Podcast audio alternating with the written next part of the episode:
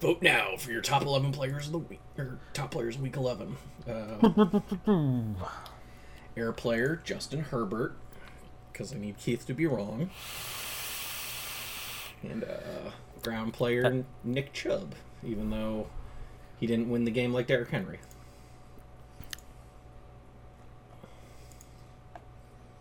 I mean, he, they won in the game, but Derrick Henry's a mean person. Derrick Henry didn't plant nobody like a tulip while winning the game. Not this week. Not this week. No. Uh, If, if highlight clips have taught me anything, it's that uh, sports shows will still find a way to make Buffalo the fucking victim whenever they can. It's like, oh, you're seven and three. Here's Josh Norman and uh, the uh, Hale Murray. So enjoy those highlights for the rest of the fucking season. Bunch of assholes. Listen, we're winning. We're doing productive things, and this is what you have to shove back in our faces. I won't stand for it. I will sit for it for about three and a half to four hours every Sunday and like two hours on a Thursday and about the same on a Monday. But I won't stand for it.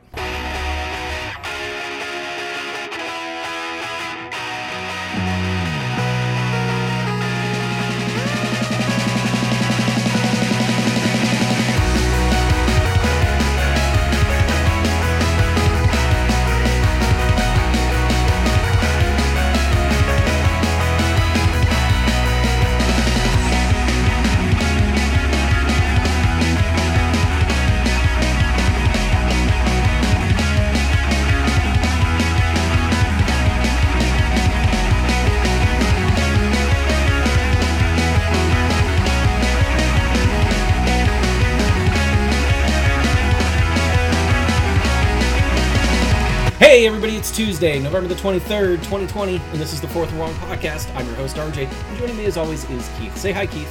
hi, Keith. I think that's the first time that I've like bullied you into the intro where you didn't either fuck it up or felt like you needed to restart. Hey, shut up, they don't know that. it's also, I, I realized recently, the last couple of weeks, kind of low energy on the intros. Like, just been very, hey everybody, it's Tuesday, November the da da. da. Gotta really bring it.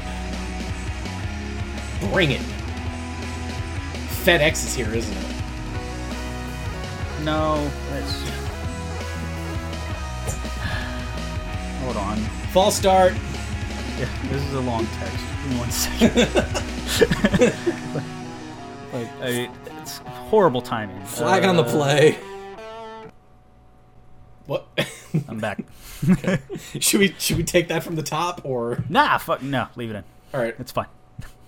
Editing. Except I can't have this face and go editing because this doesn't look good. What, what about this face? Editing.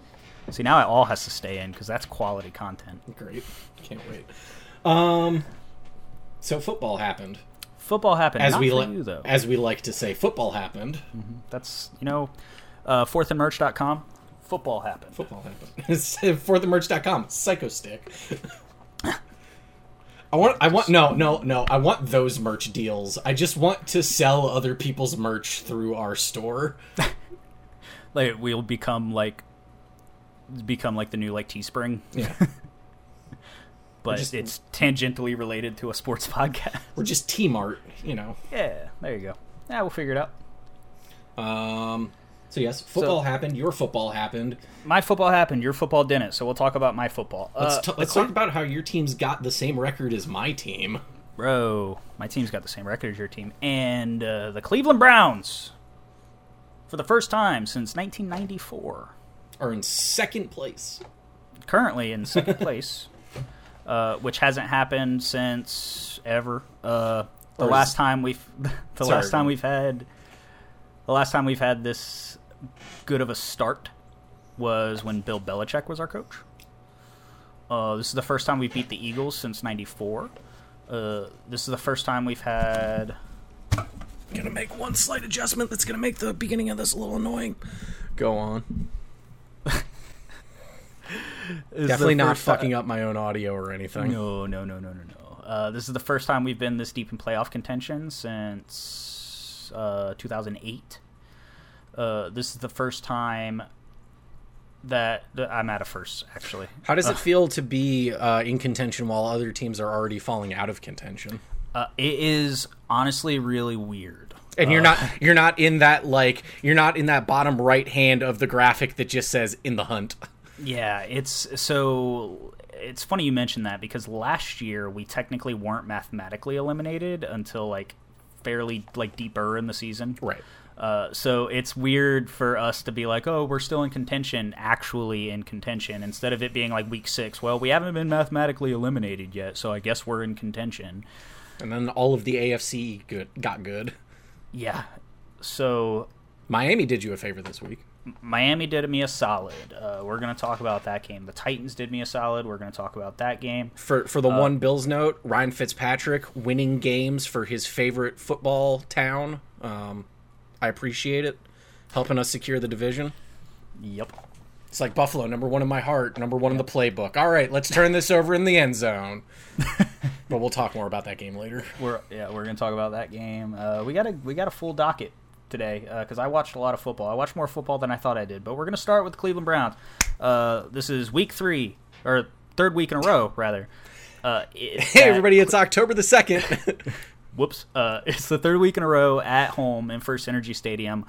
Also, third week in a row where the weather has been awful. yeah. Not, not, not nearly as windy as the last two games, but it was pissing the entire fucking game. not not Baker cracking a smile on the sideline beforehand bad, which you finally saw.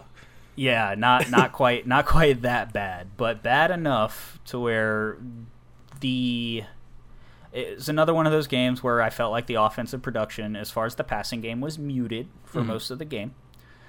But that's okay because this is week 2 with Nick Chubb back from injury and uh, it shows having Nick Chubb back on the field. So, a couple of key points from the game. Uh, some takeaways for me. Uh, the Browns obviously won 22-17. Uh-huh. The that They're makes us not a six point team. not a six point team. Uh, they're seven and three, five and one at home, so we're still doing a good job protecting the dog pound. The Eagles did a I'm gonna have to say it. They did a remarkable job containing Nick Chubb and Kareem Hunt in the first half of that football game. Mhm. It was very hard to watch football until halftime. Which is funny because that's about as far as I made it was about halftime, and I was like, you- "Oh, Yeah, you missed everything else. I missed the good part of the game." Yep. So the only score of both teams in the first half was a pick six. Which I saw, yeah. Um, you know, Sione Takitaki uh, got his first impact play of his young NFL career. Spicy boy. Spicy boy when uh, Denzel Ward came off the edge as a free runner and smacked Carson Wentz in the back as he was throwing, and he it went, lollipopped. Yeah, it lollipopped right into Takitaki's hands, and he just marched it down the field for a touchdown. And that was the only score of the entire first half. It was on the Eagle side. It was turnover, punt, punt, On the Eagle side, it was business as usual. yeah, business as usual at this point. Uh, on the Brown side, couldn't you know we had an ugly turnover that stymied a drive, but it was pretty unremarkable football for the second half or for the first half. But then the second half happened, and Nick Chubb went, "Wait, I'm great." And then he went off for 114 yards. Maybe Um, you've heard of me. Joe Mixon, who? Yeah, exactly. Uh, Kareem Hunt's stat line, I don't think gives him any justice because he was actually negative in rushing yards for most of the game. They, uh, it seemed like they were just using him as an end zone battering ram, and it kind of wasn't working. Yeah, there's one, the one scoring drive that, and the turnover in the first half that I was referring to was a turnover on downs on the one. Um, Yeah, yeah, they- you're, you're yeah. fourth and fourth and Yeah, one at the goal line. Fourth and goal on the one yard line, and they hand it off to Nick, uh, Kareem Hunt, and he tries to vault over the line, which works. Uh, Kareem Hunt's done it before; it works. And then He should have done the- it from the half yard line, not the one and a half yard line. I think was his only problem. Yeah, the Eagles stacked up. The Eagles stacked it up well, and uh, they stopped him. and then there was a there was a play where Baker technically was throwing like a swing route to Kareem Hunt, but the pass was technically behind Baker, so it was considered a handoff on the stat sheet. So it was considered a fumble when he dropped it. So when he recovered it, Kareem Hunt had negative rushing yards. Um, but when Kareem Hunt needed to perform, off the back of a 54 yard gallop from Nick Chubb, when he planted uh, an Eagles defender into the ground like a daisy, uh, Kareem Hunt was able to hurdle his way into the end zone on a pretty remarkable uh, rushing attempt in order to get uh, a score in the second half. But besides that, a lot of field goals. Which, Yeah. I mean, and then this thing right here, big old Crimetry. Olivier Vernon met Carson Wentz in the end zone because Carson Wentz is- hi. has this Carson Wentz has just had this really bad habit over the past you know year of uh, he really wants to hold on to that football. He's doing that. He's doing that Josh Allen hero ball bullshit. Yeah, and it it his offensive line is not doing him any favors. And remember, I texted you when you you texted me at pretty, and I assume the text was uh, using sarcasm when you're like, "Oh, Myles, what are you what are you gonna do with Yeah. Myles Garrett out?" yeah, that was. And I was just- one hundred percent dripping Yeah. with sarcasm. Of oh no, what are you ever gonna do with Myles Garrett out Yeah. Against the just- Eagles? And I was like, ah, "I'm pretty sure the Eagles' offensive line will figure it out for us." And they sure did. They did. We had 19 QB pressures, 11 QB hits, and five sacks. Absurd. Uh, Olivier Vernon reminded people that Oliv- even though he's not prime Olivier, he's still Olivier. And then the rest of the defensive line, the rotational players got involved. Yeah. Uh, Olivier Vernon alone got three. And it was funny because as the announcers were saying, the announcers were pretty much like, oh, after it was like the fourth or fifth sack of the game, the announcers were like, uh, you know, I bet you Myles Garrett is so happy right now watching his dogs eat and blah, blah, blah, blah, blah. No, Myles then- Garrett wants like six then- of those. Like what? yeah, and the other the other announcer was like, "I bet you Myles Garrett wants some of those." and then right after that, Myles Garrett tweeted, uh, pretty like- much saying, pretty much saying, "I'm crying because I'm so proud of my boys, but I'm trying to eat too." Like, uh, it was it was an ugly game. You know, there's nothing to say as far there's nothing overtly impressive on either side of the ball. Uh, Baker Mayfield had another down game uh, in another weather game. These three games in a row, I'm kind of putting into their own little category for the year because playing in Cleveland's hard whenever the weather does not want to cooperate. his his average for his completions was pretty good. Yeah, his average was good. Uh, His completion percentage was not. his completion percentage was not, and only some of that had to do with drops. But there really wasn't a lot of drops in this game. It was a lot of him getting out of the pocket and just chucking it, uh, like you know, just throwing it out.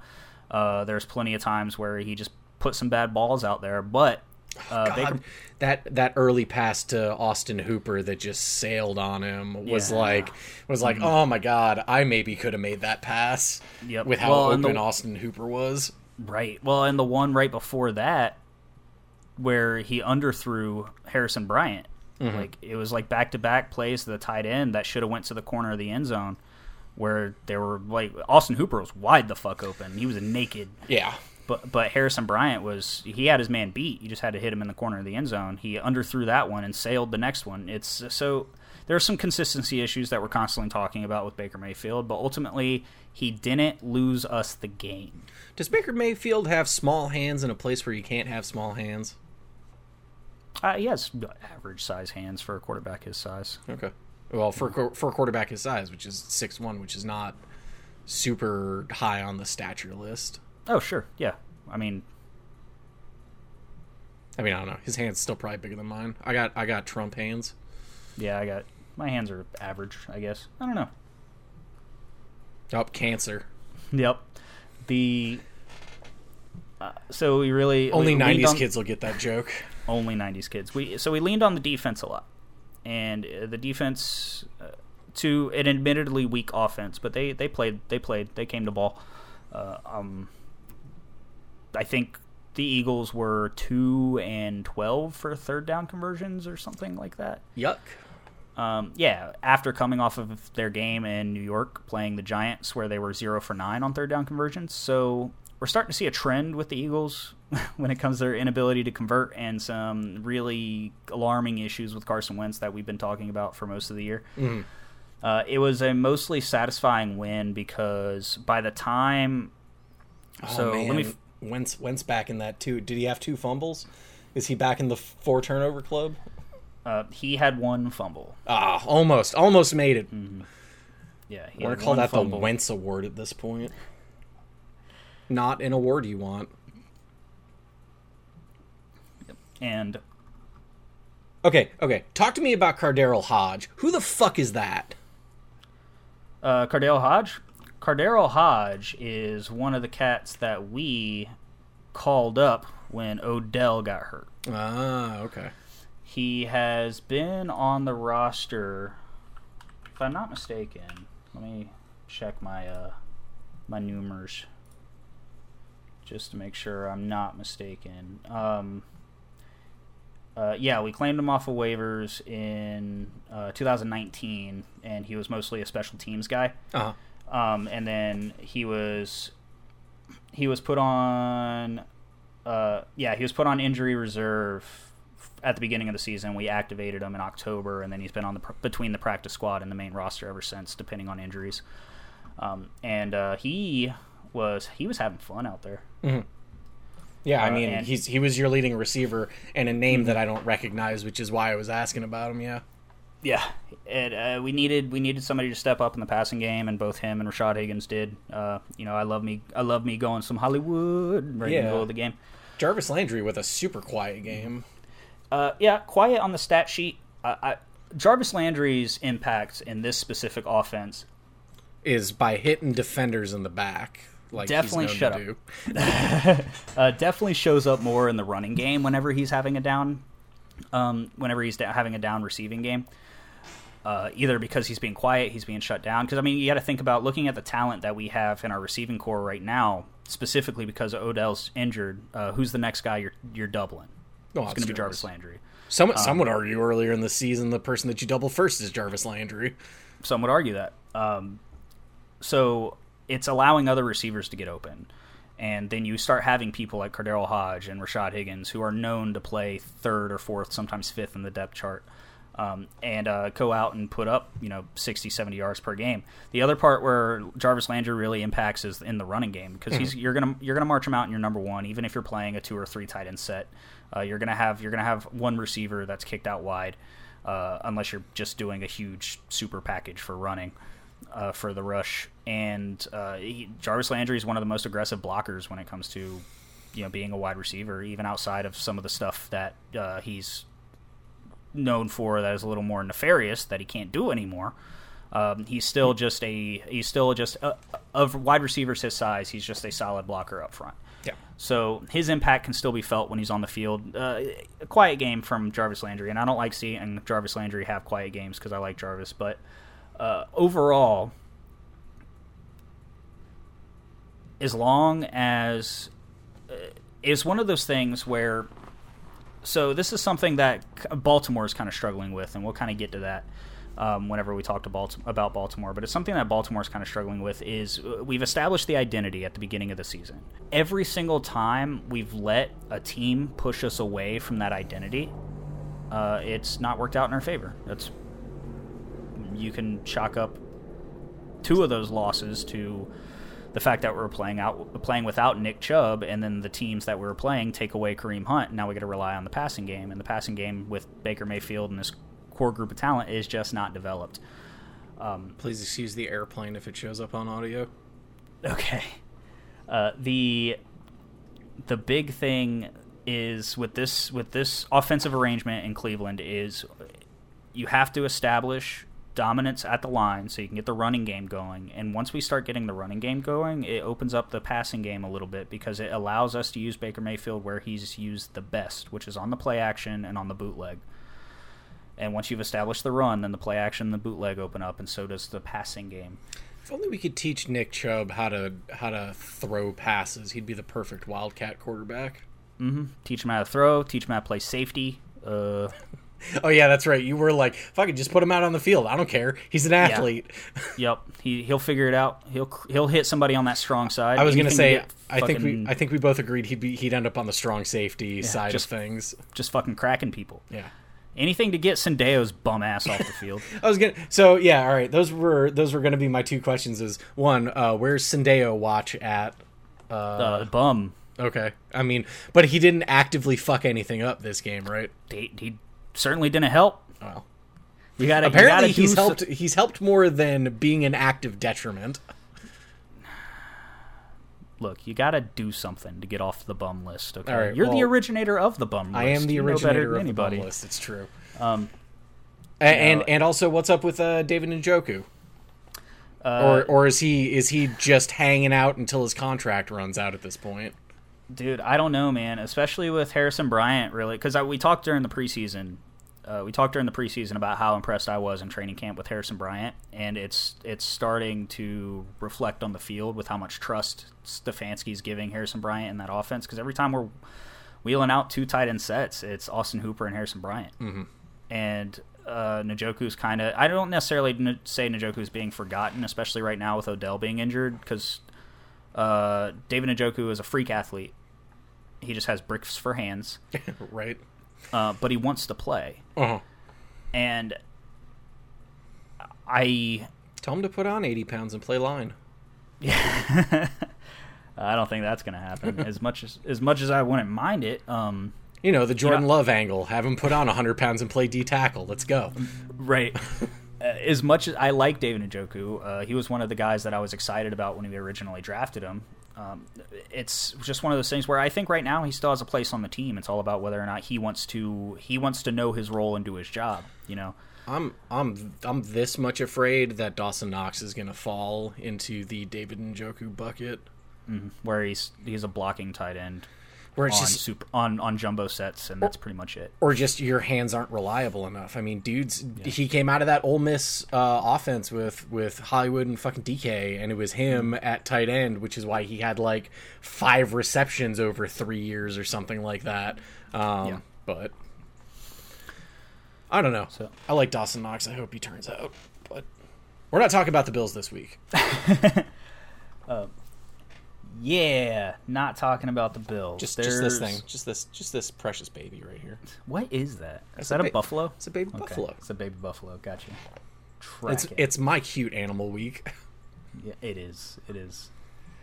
Uh, so, overall, I am satisfied, especially with so the last. So it was twenty two ten. There's like a, a minute or so left on the clock. We went into the prevent to just push everything out to the sideline or push everything into the middle of the field, which allowed the Eagles to get momentum in garbage time and put up another score, which brought it within five. And the way the new the way the new uh, kickoff rules are, onside kick recoveries are pretty much impossible. Yeah. So I wasn't sweating it. So the score is the score reflects a closer game than it really was. There was at no point in time where Cleveland's defense yielded. Literally, the only they got a field goal where they genuinely drove for a portion of the field, and the only other score was a touchdown pass from Carson Wentz off of a turnover in our own side of the field, where uh, Baker Mayfield got strip sacked and they recovered the ball on like the 20 yard line, and then they flipped it out to their tight end real quick. Um, so they didn't have to work for it. We kind of gifted them seven points, and then in for the rest of that period again, you know, in the fourth period or the fourth quarter, they scored that one field goal and then went mostly silent again until that last minute or so. It was uh, it was defensive dom- dominance on Cleveland's part that progressed into the second half of the field. The one thing I will say about the Eagles, though, is they went away from their running game, which was stupid. They got behind, and then Doug Pederson got scared, so he started throwing the ball. I was gonna say they got that squirrely little running back that kind of is like Darren Sproles esque. Mm-hmm. Because Miles- what would it Miles- Bos- Boston Scott is that his name? Uh, Miles Sanders. Who am I thinking? All right, never mind. Yeah. Um, At least Miles Sanders was the feature back that they were using yesterday. But okay, yeah, Boston Scott is on that team. He is the guy that I'm thinking of, but he's not the guy who was who was driving it yesterday. correct. So Boston Scott had a better average. He did. He did. But, But- Miles, we weren't doing anything to stop Miles Sanders. We just weren't. Um, Was he getting you on was- the outside? Was he getting you up the middle? Was he getting you just kind of where he wanted? And kind of almost kind of where he wanted. It was it the the Eagles did a really good job at establishing the offensive line, uh, establishing themselves in the offensive line up front first, but only in the rushing game because you still had cats out there like Jason Kelce, uh, who just alone can eat up. They can they can they can eat up defenders and open up gaps. So the rest of the offensive line is kind of mute as long as you get the ball off quick. Miles Sanders is a shifty dude. He was able to cut into some pockets and crank out, you know, about five yards a carry. And we didn't really have an answer for him uh, because if if we cheated up too much, we were worried about the passing game. I guess I don't really know. I don't really know what the thought process was from Cleveland when it came to really committing to stopping the run because the Eagles in their first two drives only had one passing attempt they were committed to rushing. They were committed to pounding the rock, which was obviously the right choice given the weather conditions and how our defensive was playing. And then it just looked like after that, especially after that pit six, that pick six in the second quarter, they abandoned the running game because uh, Doug Pederson. It looked to me Doug Pederson was afraid the game was going to go away from him, but relying on Carson Wentz's arm and his decision making with the way he's playing right now in order to keep yourself in the game just seemed like a fool's errand to me. Yeah. You know, in reality, in reality, if if they kept playing, if their offensive, if their rushing game kept playing as well as it did in the first half, that game actually would have been close. But it, it the running game went silent, and they started really trying to utilize Carson Wentz, and Carson Wentz made some decent throws, and Dallas Goedert Jalen Reagor had a had a decent game. They were getting open in the in the zone. Uh, you know, we we have issues with our secondary right now, but, But it was They just got away from what was successful and what was actually being productive. exactly. I think I think that that pick six from Carson Wentz spooked them, and then we got a couple of stops in the second half that really kind of, for a brief moment, stymied the rushing game. So I just think the play callers got scared. Hmm. Especially once the defensive line started getting really downhill and really, really getting into the backfield. There was not a play where Carson Wentz took a snap where he was in a pocket where that was a clean pocket. Yeah. Um, the and I think I don't know if it's a mixture of like just a weak offensive line, which it is. They're dealing with some injuries on the offensive line, but also like the media getting in Carson Wentz's head, or like team like you know the team scheme getting in Carson Wentz's head. Doug Pederson, Doug Pederson has lacked creativity as a play caller since for the past year, almost two years, I would argue.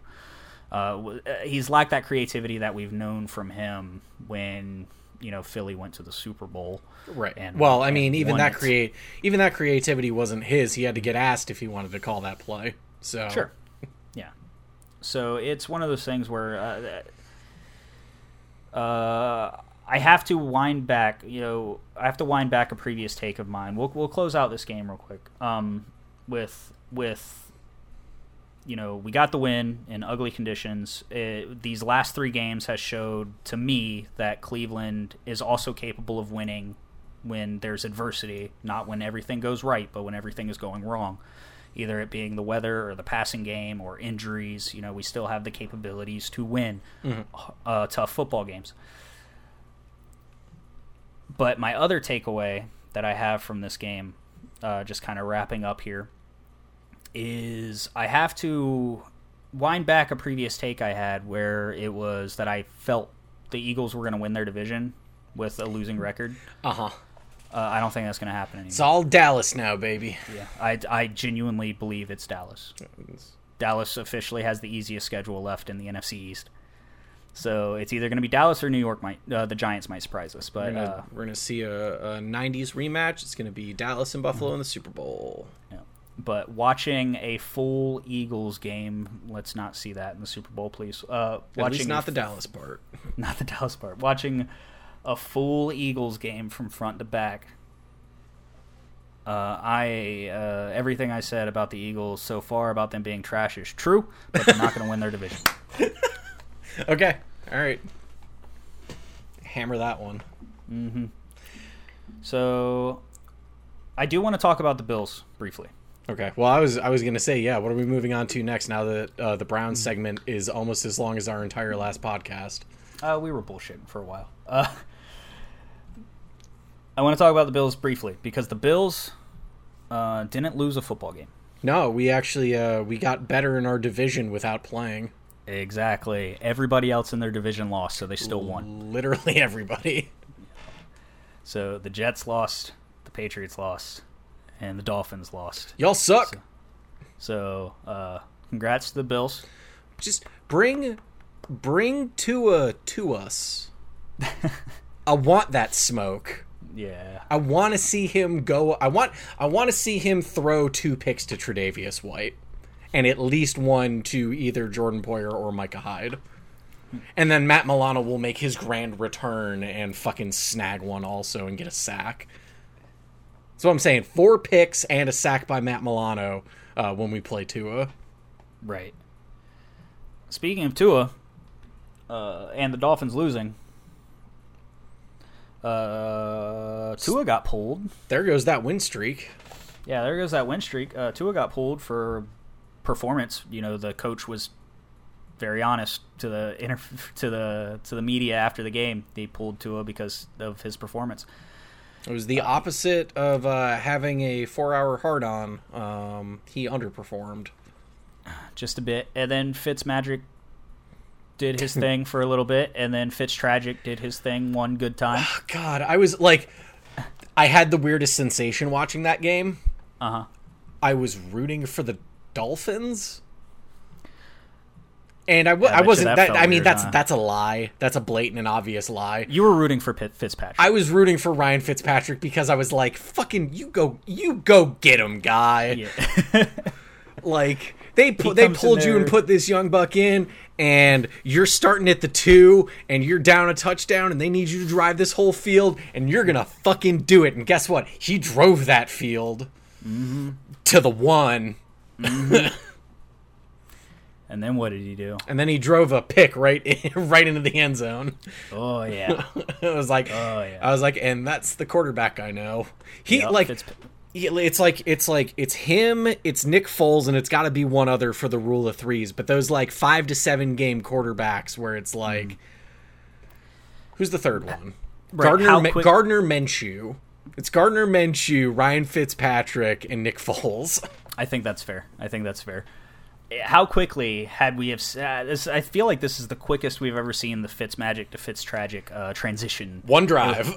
Blink of an eye, one drive. He was fucking marching. It was everything that fucking Denver could do to stop him, and then he just I fucking forgot that Miami wasn't wearing orange that week. it's like, wait a. S- did I? Am I playing for you guys now? Where?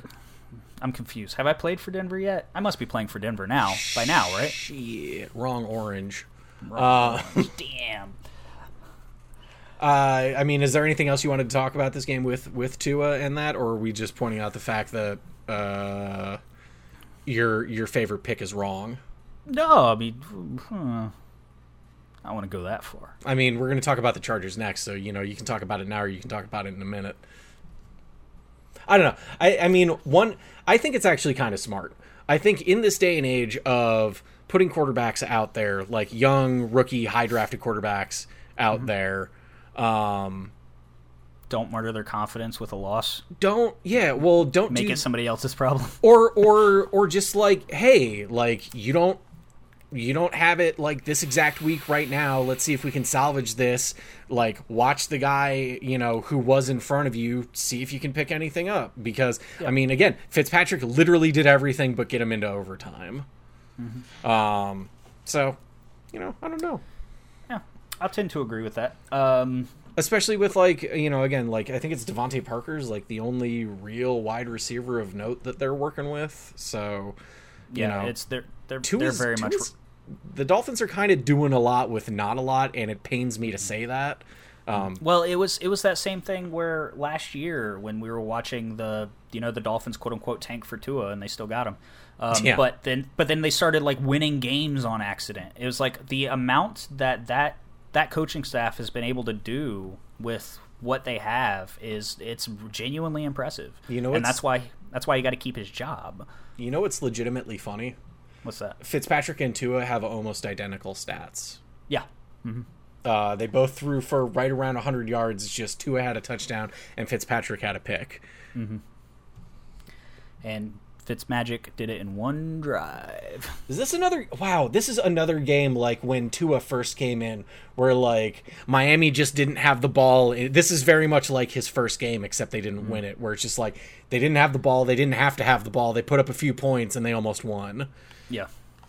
It was just you know, the Rams didn't spot them fourteen, or you know, I guess in this case uh, the Broncos didn't spot them fourteen going into it with Right. pick sixes and shit. Um, but yeah, I don't have a lot of takes on the Miami game. I I rewatched it and I caught the end of it and I thought I thought they were going to at least push it into overtime, uh, and I think that would have been interesting. And I would have been no, I would have been happy for Fitzmagic. Let's be real here. I would not have been happy for Miami. Um, but oh yeah, uh, so so the Bills get one game further ahead in the, in the division. Hey, Go one thing you can be happy about though. Uh, Is that the Chargers also beat the Jets? uh, Justin Herbert is really, really trying to make me eat some crow. Air Bear, Uh, Goofy fucking haircut aside, goofy haircut and all. uh, the guy is fucking balling out. Yeah, And- Jesus, they had him throwing that ball. Yeah, and he and they and the Chargers almost lost this game in a, char- a very Chargers fashion, uh, up by multiple points and just let the other team crawl back into it. I was gonna say, yeah, this looks like the Jets just the Jets and footsteps Flacco. Um, Tried to crawl back in it. Yeah, Flacco's first pass of the game, pick six. It was pretty sick. Justin Um, Justin Herbert is putting up like early season Josh Allen numbers. Yeah, Justin Herbert and Joe Burrow, who we'll also talk about later, uh, are Got it. literally up until up until Sunday. Uh, we're literally neck and neck for rookie of the year with the kind of numbers they're putting up. Still should be Mapletron. Eh, I don't disagree with you. I saw a take earlier that was that was interesting. That was like, if Claypool was on any other team right now that wasn't ten and zero, he'd easily be rookie of the year. He'd also easily be the number one receiver. Yeah, on on most teams at this point. Mm-hmm. Um, I wouldn't mind him. yeah, but Jets Chargers. Um, the Jets uh, continue to suck. They're officially the first team out of playoff contention. Officially, Officially, mathematically disqualified. yeah. Um, They're also the first team to break break double digit losses this season. With 0 and 10. Did they make it to ten? Okay.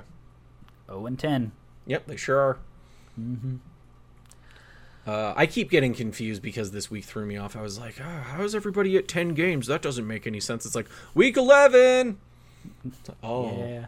You haven't had your bye yet. Yeah, we yeah, we've got a super late bye for once. I feel like the Bills always have like a week six bye or something like that. Like we always have something super early. So to get it at this point is interesting timing.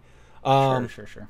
but Justin Herbert balled out. Keenan Allen doing fucking Keenan Allen things, like acting like he's Michael Thomas or something. Weird.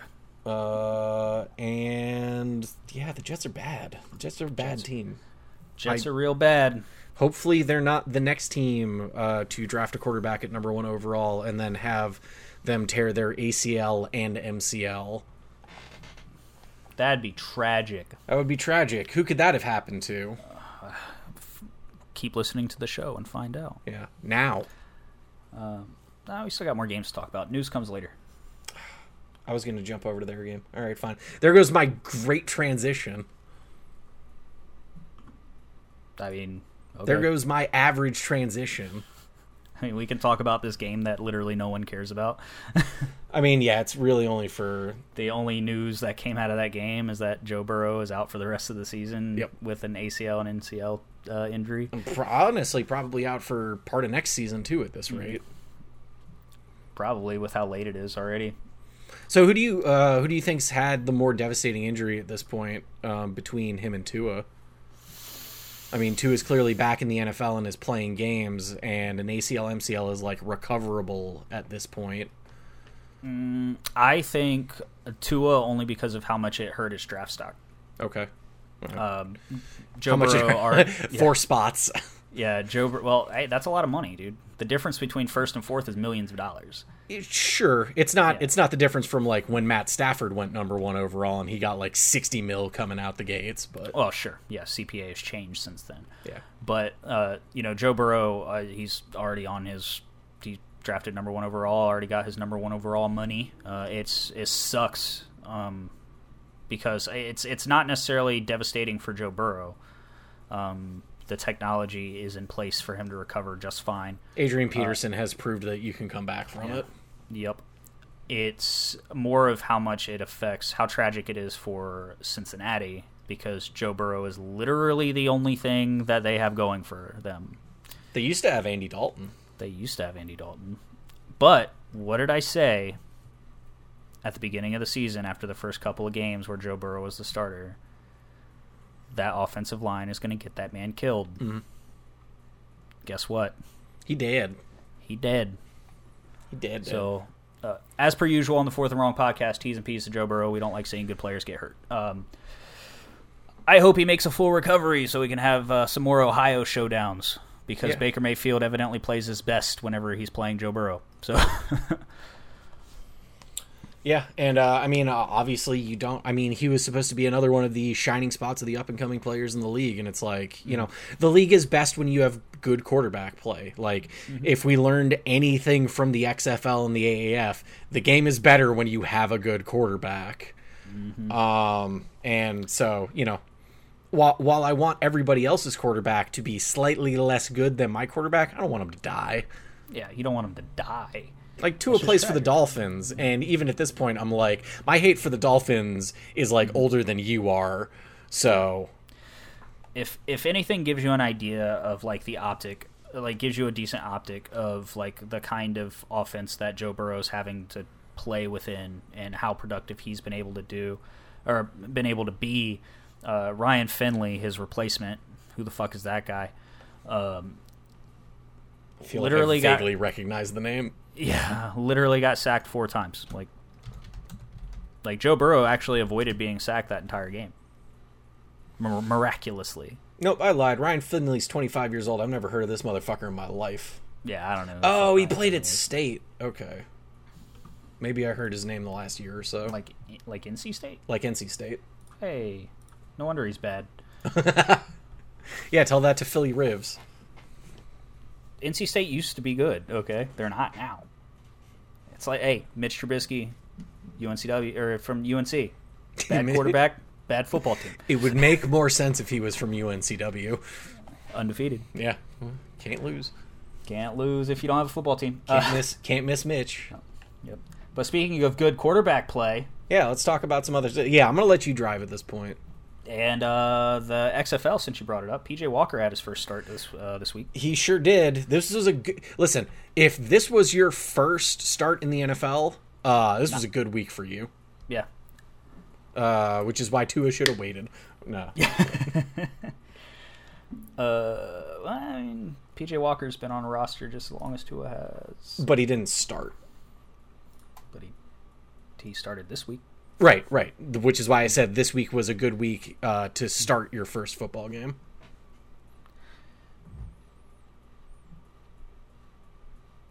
Yes. Because also another guy we're going to talk about later on. Yes. Okay. He's on my list. Uh, PJ looked good. Uh, he had he had some decent touch on some deep passes. He was very mobile. He was moving the pocket around. Uh, He he also had some atrocious reads in the red zone. Boy, boy looked like he could still spin some of those. Sometimes it's to the wrong color jersey. Sometimes, but uh, if anything, this game proved on top of the defensive play that the that the Panthers were able to formulate for this game in particular, considering they completely shut out Detroit. Um, PJ Walker proved that he deserves to be in the NFL, unequivocally. I think that's pretty fair. Yep. Uh, d- uh, whether or not he Maybe in Cincinnati. yeah. uh, whether or not he deserves to be starting in the NFL, uh, let's see how he develops. I take that back. PJ Walker does not deserve to be in Cincinnati. No one deserves to be in Cincinnati. Literally, no one. No I, one ga- I gave up on the Cincinnati joke because they're doing it for me. Yeah. the whole team's a joke. So that was exciting. Um, you know, you you poked around on some of the highlights, and I think uh, both of us kind of agreed that he he looked he looked Serviceable. Like, yeah, he looked like somebody making his first start in the NFL. Yo, he looked like a quarterback who uh, helped provide the second shutout all year. So, you know, Yeah, and it was not that he was- played defense, obviously, but you know, Sure. he put the points on the board that the other guys didn't. yeah, he contributed, Yeah, but even Another- Matt, even Matt Prater couldn't save him after that 59 yard bomb the year, the week before. No, no, no, no, no, no. Uh, but another quarterback that we both have on our radars made his first start this this week. Okay, quick, quick Panthers segment. All right, moving on. Well, I mean, fucking, we don't need to talk about every team for twenty minutes. Let's break everything down. yeah. Uh, Taysom Hill. First Yeah. start over, over Jameis Winston. Over 2020 LASIK eyeball fixed Jameis Winston. Yeah. Uh, thoughts? Did you watch this game at all? I I was watching the beginning of it and I made it through the first quarter into the second and then I lost track of it and then I watched the highlights this afternoon. Um basically it's kind of what you were saying uh you know in our in our side conversations outside the podcast also known as our conversations um that This is not the only time we talk to each other. no. um, that Taysom, you know, I wasn't hating on him. He just wasn't showing me anything. And then I saw some of the highlights afterwards, and it was like, yo, some of these throws are dimes, and others like I need a dollar back because you shorted me um, by about fifteen or twenty yards, and that dude had to come back for it. But you know, So I actually have specific notes all right. from uh, watching Taysom Hill. Are they Uh, like real- are are they are they oaky notes? Are they pine tar perhaps? Uh, some could say that. Oh, you So got baseball stats? No, some of uh, some of my observations with Taysom Hill was uh, a what we talked about before the game started was uh, Sean Payton is a tremendous play caller and a tremendous offensive schemer. Uh-huh. He'll find a way to make it work, and largely he did. Um, some notes that I had on Taysom Hill is he'll never be a true pocket guy.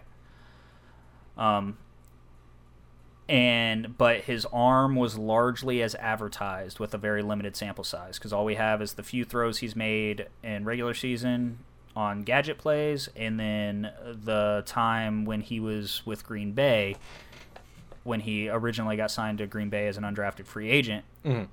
Uh, he played in some preseason games but going back to what he did in college and what we saw yesterday uh, his arm was largely as advertised not a lot of touch on the deep ball, uh, but he can move the pocket. And then the moment at the at halftime, we saw we saw a paradigm shift from the Saints. Mhm. The moment at halftime, the play calling started favoring his athleticism and not his ability to throw. All bets were off. There was nothing. The, there was nothing the Falcons were going to be able to do to crawl back into that one.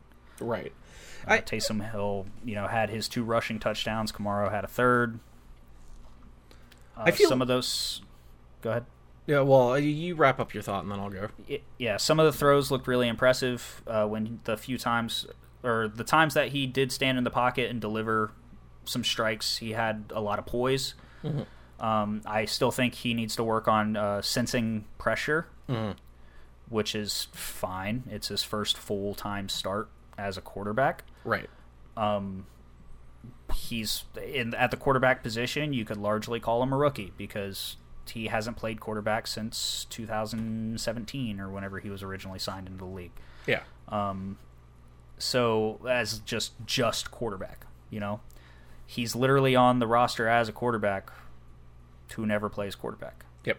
Pretty much. But just based off of his athleticism alone and the sample size that we have when it comes to his arm talent, Sean Payton can make something out of this, just like he did with Teddy Bridgewater. And I, I very much equivalent. I, I, I, I equated it to 2018 when Joe Flacco got benched for Lamar Jackson. Mhm. We didn't see Lamar Jackson throw a lot, not any impressive throws, anyways, like he did last year.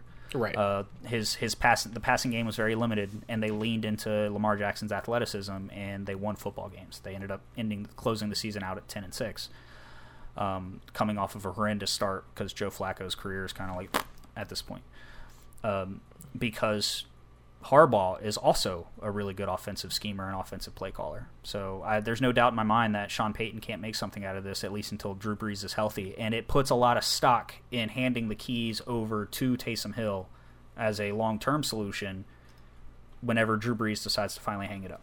Yep. Um, my my whole thing on it is I feel, or my whole thing on Taysom Hill is I, f- I feel I'm either a crazy person or a savant, and sometimes those things are indistinguishable. Um, but it's just like, is nobody remember who Tim Tebow was? Have we all have we all forgotten? I, everybody's like everybody's like Taysom Hill. We've never seen anything like this before. Is like, uh, kind of though.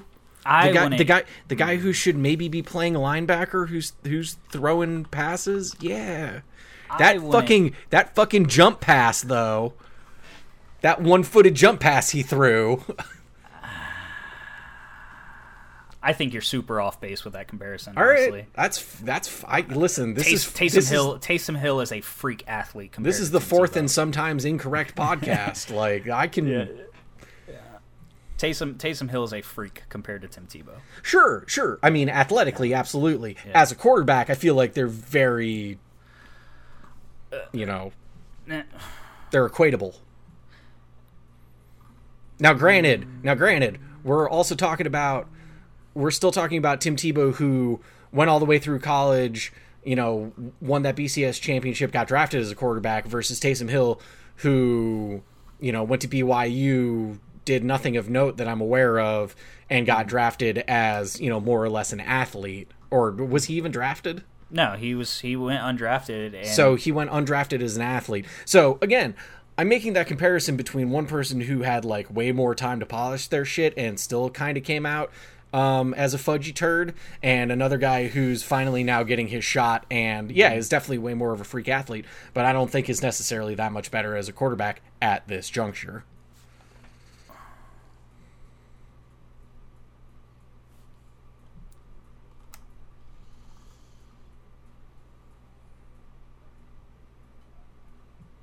No, I 100% disagree. Tebow's garbage. Okay. And there's nothing you can do to convince me that Taysom Hill is even in the same league as Tim Tebow. He has a stupid throwing motion, and he's left-handed, and He wins games, uh, he's he's 48% over his career. wins games, He won. took him to the playoffs, won him a game. He, that was largely on the back of a defense, and you know it. I mean, if you want to talk about Cameron Jordan and his three sacks yesterday, we can talk about that too.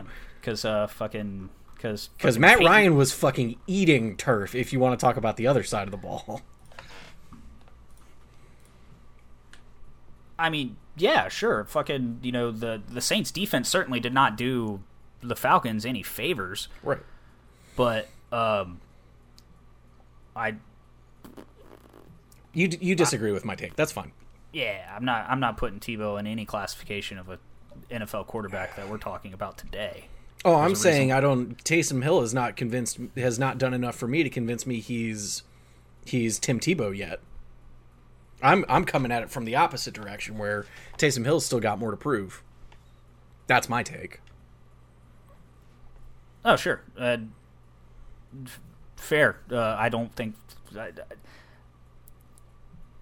uh, consistent starter. Tim Tim fucking Tebow. So that's just not the comparison I would go with. You know. All right, I Um, would say consistent starter Tim Tebow, Taysom Hill on an upward trajectory. Yeah. I don't know. I think the branding. I think the branding's too different. Small sample size. Yeah, I think I think more of more of what we can expect out of uh, Taysom Hill is more along the lines of his athleticism than being a pure passer like they wanted Tim Tebow to be. So I just think the trajectory the trajectories as athletes and people are too different to compare. I mean, yeah, and it also it also fully has to do with uh, with the coaching and you know what those particular minds have in mind for what their quarterbacks are doing. I mean, Denver at the time wanted a pure passer. I mean, mm-hmm. New Orleans already has that in Drew Brees, and like you were saying, Sean Payton's smart enough to scheme around people. So in theory, he may just be smart enough to scheme around, you know, Taysom Hill throwing 250 yards a game and and winning. You know, yep. again, then, there's there's there's a quarterback out there that we're using as a metric at this point that is still somehow winning games while throwing like 150 yards. So. Mm-hmm. And there's there's one thing we can't discount though when it comes to the Saints though. Uh, we cannot discount the impact of having Michael Thomas to throw to, and that's all I'll say. Uh, oh, 100 percent, 100 percent. Michael Thomas must have just been like shitting himself. He's like he's like, oh, I'm the number one option, and this guy can throw 10 yards. I got this. Hell yeah, brother. Because I mean, yeah, yeah. My my only my only thing that really has me concerned about Taysom Hill is that massive underthrow he had. Like, yeah, that was not that was not a close ball. Yeah. With with as strong and as athletic as he is, that's something they can fix with mechanics if yeah. he takes to it. So we'll we'll see we'll see what happens next week. Um, that's really the big the big thing is is like a, uh, like we both said already. The sample size is too small. Um, I saw some things I'm really happy with. I also saw some things that are concerning. Um, I as, I as well as you are am not convinced that he's the the go to guy yet but the the potential is definitely still there. Uh, they play the Broncos next week, so um, I think I mean I think that'll be another nice light test for him. Yeah, yeah, and if anything, uh, Taysom Hill's also getting the benefit that they're literally playing um, the three to four weeks that Drew Brees is out. It's literally going to be Falcons, Denver, Falcons again, then the Eagles. Jeez.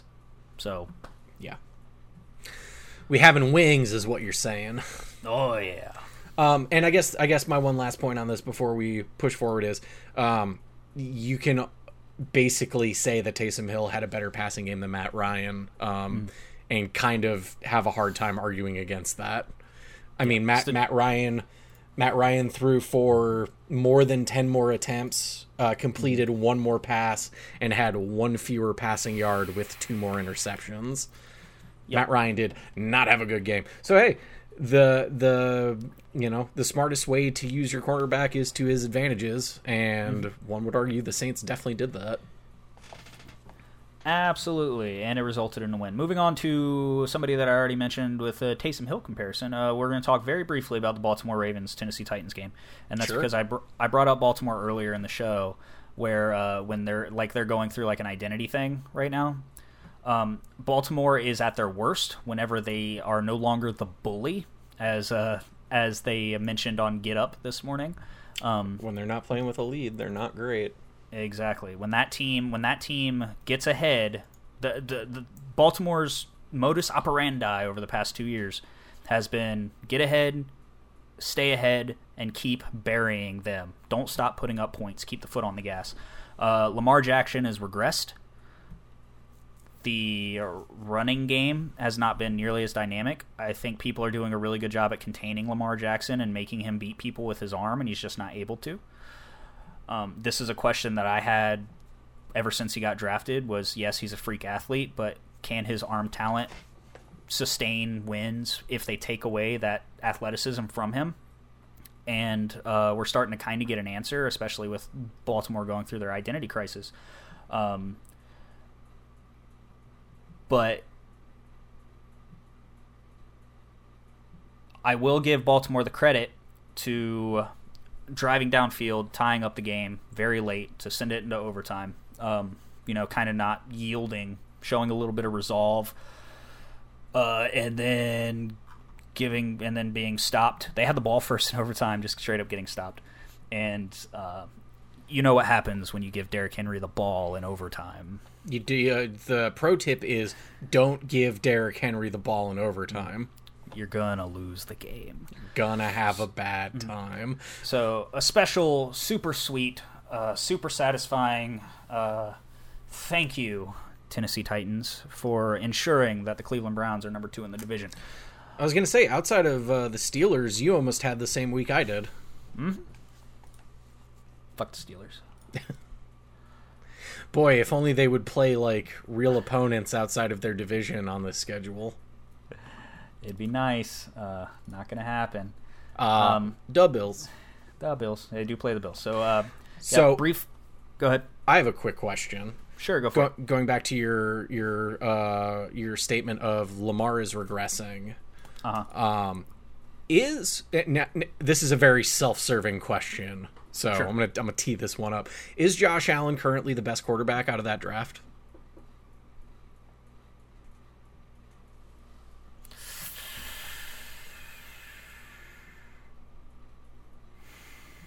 No, Wh- How? because I don't want to give you the satisfaction. Okay. not not not the guy who going into this week was leading the lead in yards or anything. Leading the league in yards. I can talk into microphones. Are you sure? Lead the lead, lead, lead, lead, lead, lead. Little, little, little, little. uh, yeah, to answer your question, frankly, yeah, Josh Allen uh, um, is currently playing better than every other quarterback in that draft class. Okay. Lamar Jackson still has an MVP, so Yeah, I mean, yeah, can't fucking take that away. can't take that away from him. Um, real quick on the Steelers, uh, the Steelers won again against Jacksonville. Fucking surprise, surprise. Uh, the only thing that I do want to mention from this game Jacksonville is, Is- also a bad team. is say what? I said Jacksonville also a bad team. Right. The only thing that I want to take away from this game is Mapletron. Chase Claypool now has eight receiving touchdowns in eight games. In eight games? How do you figure eight games? Was he out for two? Uh, that's just the stat I was fed. Oh, or maybe it was eight touchdowns over the last eight games from that game when he got three early on.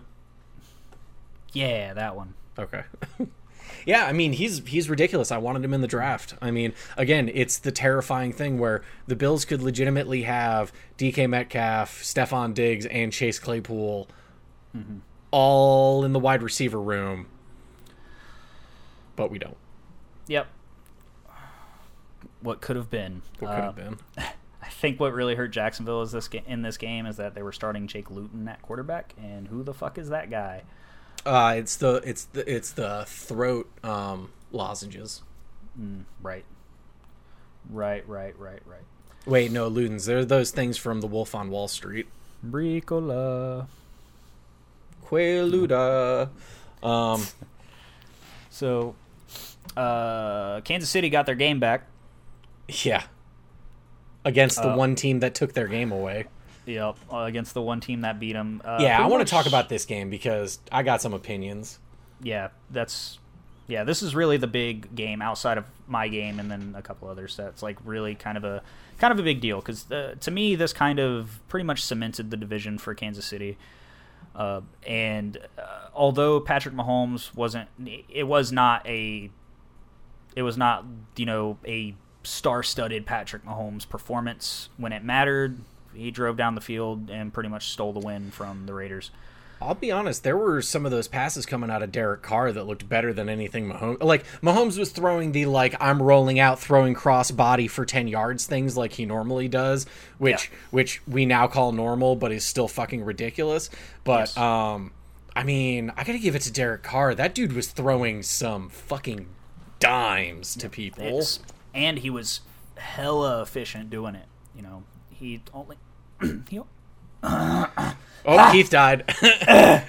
he only we've been talking a lot this episode. uh, uh, you know, he his completion percentage was great, is what I'm trying to say. Uh, Right. He was he was a very efficient quarterback. Um, had a, had a pick in there. It was, it was kind of ugly, um, but what can you do?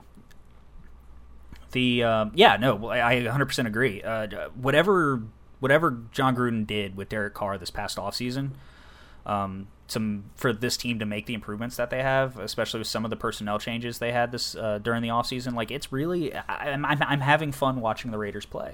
Do you do you think uh, Derek Carr took Jon Gruden to church, or do you think Jon Gruden took Derek Carr to hell? Like where like where was the where was the mesh point between the two of them? Well, it had to be Jer- Jon Gruden's doing, right? You would think. Because Jon Gruden wanted Derek Carr gone last season. He sure? What? Or maybe that maybe that is Derek Carr saying, "Hey, bud, Maybe let's Derek. Let's come to God. Yeah, let's uh, Let's, have a talk to Jesus come in- moment." Yeah, let's have him come into Jesus meeting. Derek Carr took went up to Jon Gruden and was like, "Let me remind you who the fuck I am." He looked at him like the Undertaker, and then have you seen that picture yet? Which one? Derek Carr uh, looking at the NFL camera like the Undertaker. Uh uh I bet you it's spooky. It's pretty. It's pretty good. It's like, all right, let's let the hell out. But I mean, I mean, we've all unanimously over the past year. I mean, Derek Carr's been in the league since you know 2014, and especially where he was drafted, uh, he uh, immediately started overperforming. Uh, he was a second round pick, I believe, uh, late in the second round, and or early in the second round rather. Um, and I don't think anybody questioned that Derek Carr was a bad quarterback. I just think he had some off years, and I don't know why Jon Gruden wasn't so hot on him. So yeah, it could have been one of those things where Derek Carr, like you know, sat down in Jon Gruden's office during the offseason and was like, "Look, I need to remind you who the fuck I am because I've been to the Pro Bowl. You know, uh, I've been on playoff winning teams as the starting quarterback. So I'm what you got to work with, brother. Because uh, the Raiders already paid me, son. And Gruden's like, yeah, they paid me too. yeah, right. Yeah, well, And I don't who have the a fuck good- else are they going to put out there? Nathan Peterman? I don't have a good Gruden impression. Uh, nobody does. Ch- Chucky's just Chucky. What's it? What, uh, that that that one guy. The one guy's got a good one, but he does everybody. Caliendo. Caliendo's got a pretty good Gruden. Screw up the face. Great for audio.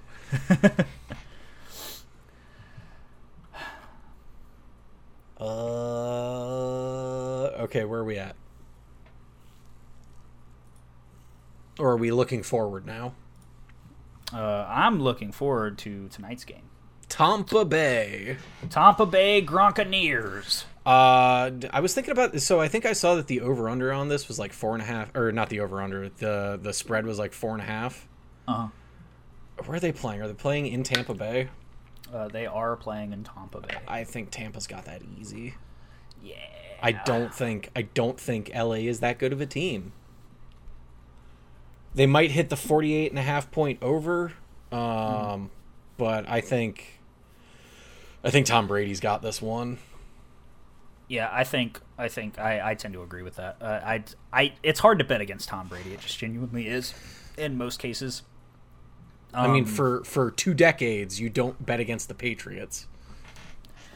Nope. The only thing I I think the only the only real thing that really kind of kind of pushes in the Rams' favor a little bit is their defense has been arguably performing slightly better. I mean, they've still got Aaron Donald and Jalen Ramsey on that defense, so you know they got players. Yeah, correct. But is the offense going to be able to there in turn do their part if the defense is having a good game stopping that Tampa Bay offense, which uh, we got to you know kind of remind people uh, the only people that have been able to the only teams that have been able to stop that Tampa offense have been the Saints twice, who are arguably a really good football team, and the Bears on accident because because it was early in the season. because it was early in the season and uh, Tom Brady likes giving one away occasionally. Tom Brady just doesn't have an answer for Nick Foles. What can I say? It was in that first few weeks where it was like, oh, maybe this Tampa Bay experiment won't work, and then it was like, whoops, Yeah. But Jk. right, the only games, the only games, Tampa Bay in all of their wins have only had one game where they've scored less than twenty eight points. Uh, and that was against the Giants of all teams. They kind of played. The Giants kind of played up at the same time. I was gonna say that sounds playing like Tampa. Bay playing down more than anything. Well, the reason why I say the Giants played up is because it there was only a two point game. Oh. It was twenty five to twenty three. Uh, so I don't know. I, I Also, Eli was, or not, yeah, Eli was sitting in the stands like, just beat him one more time, just for me. yeah, that Gridiron Heights Eli. Beat that Brady kid. Beat that Brady kid. Also, But- get to see more AB out of Tampa Bay. So Dude, Seymour AB. Hooray. Totally wanted him back in the league. Hooray. whatever. So if he you- signed to the Browns, you'd have taken him. Shut up. Do you think they're going to cover? Yeah, I think they'll cover. Yeah, me too. Uh, to be fair, I was wrong on my last cover bet, so and I think that was only two and a half points. Uh, well, to be fair, I picked I picked the Cardinals to beat uh, Seattle, and I think that was two and a half points. So I was just full on wrong on that one. I didn't know they were playing in Seattle at the time. That might have changed my opinion, but Could have. I don't think Seattle's uh, playing in Seattle is as much of a factor as it would normally be, It's- but it's still a factor. playing in Seattle, playing in Kansas City, like playing in Buffalo, are not the same advantages that they normally are. Yeah. So we definitely know that. 100%. Um, any other news, nibbles, bits, anything? Yeah, Or- man. Okay. So this is pretty big because it affects my division. Okay. So Baltimore and Pittsburgh play this Thursday. And both Mark Ingram and J.K. Dobbins tested positive for COVID. Yes, I did. Yeah, I heard about that earlier today. hmm So the Ravens' backfield is now empty. No, the Ravens' backfield is now Lamar Jackson. Yeah, the- exactly. um, they uh, that rushing slash passing identity crisis that we were just talking about just got a whole fuck ton worse for Baltimore going into one would argue a crucial division matchup, Also, it's a short week. and it's also a short week. After a tough loss and Pittsburgh kind of coasting to a win, and Pittsburgh is largely considered the most healthy team in the NFL right now. Helps. It helps. Uh, that that second place in the division is looking pretty solid right now for the Cleveland Browns. Don't you have one more against the Steelers later on? Uh, we have one more against the Steelers and one more against Baltimore. Okay. Yeah, we are not out of the woods yet, but Baltimore taking a loss from Pittsburgh would help help us out tremendously. One one would argue that you're not out of the woods, but you're into the thicket of it. Honestly, we could. That was a great forestry joke. Thank you. I look. Pout about it. I will. Okay. Uh, one could argue, one could make the argument that we could drop the entire series to both the Ravens and Pittsburgh and still win second in this division with the rest of our schedule. Yes, but is second enough to make it into the playoffs this year? Uh, it is as long as teams like the Dolphins keep losing. And the Ram, well, and the Raiders, and Yeah. We'll Okay. see how it comes out in the wash. I can't help tiebreakers. Okay, there's a lot of seven and three teams in the fucking league right see, now. I'm trying to think about it.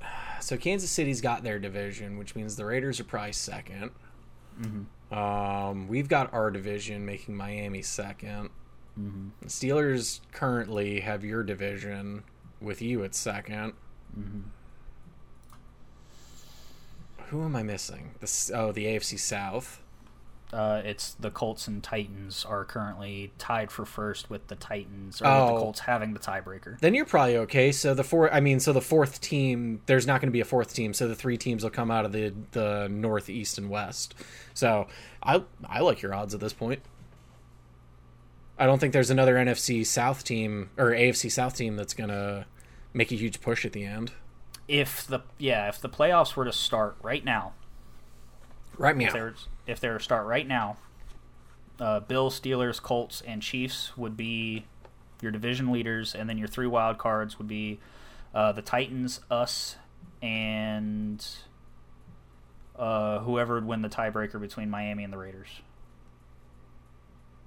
Which And I don't.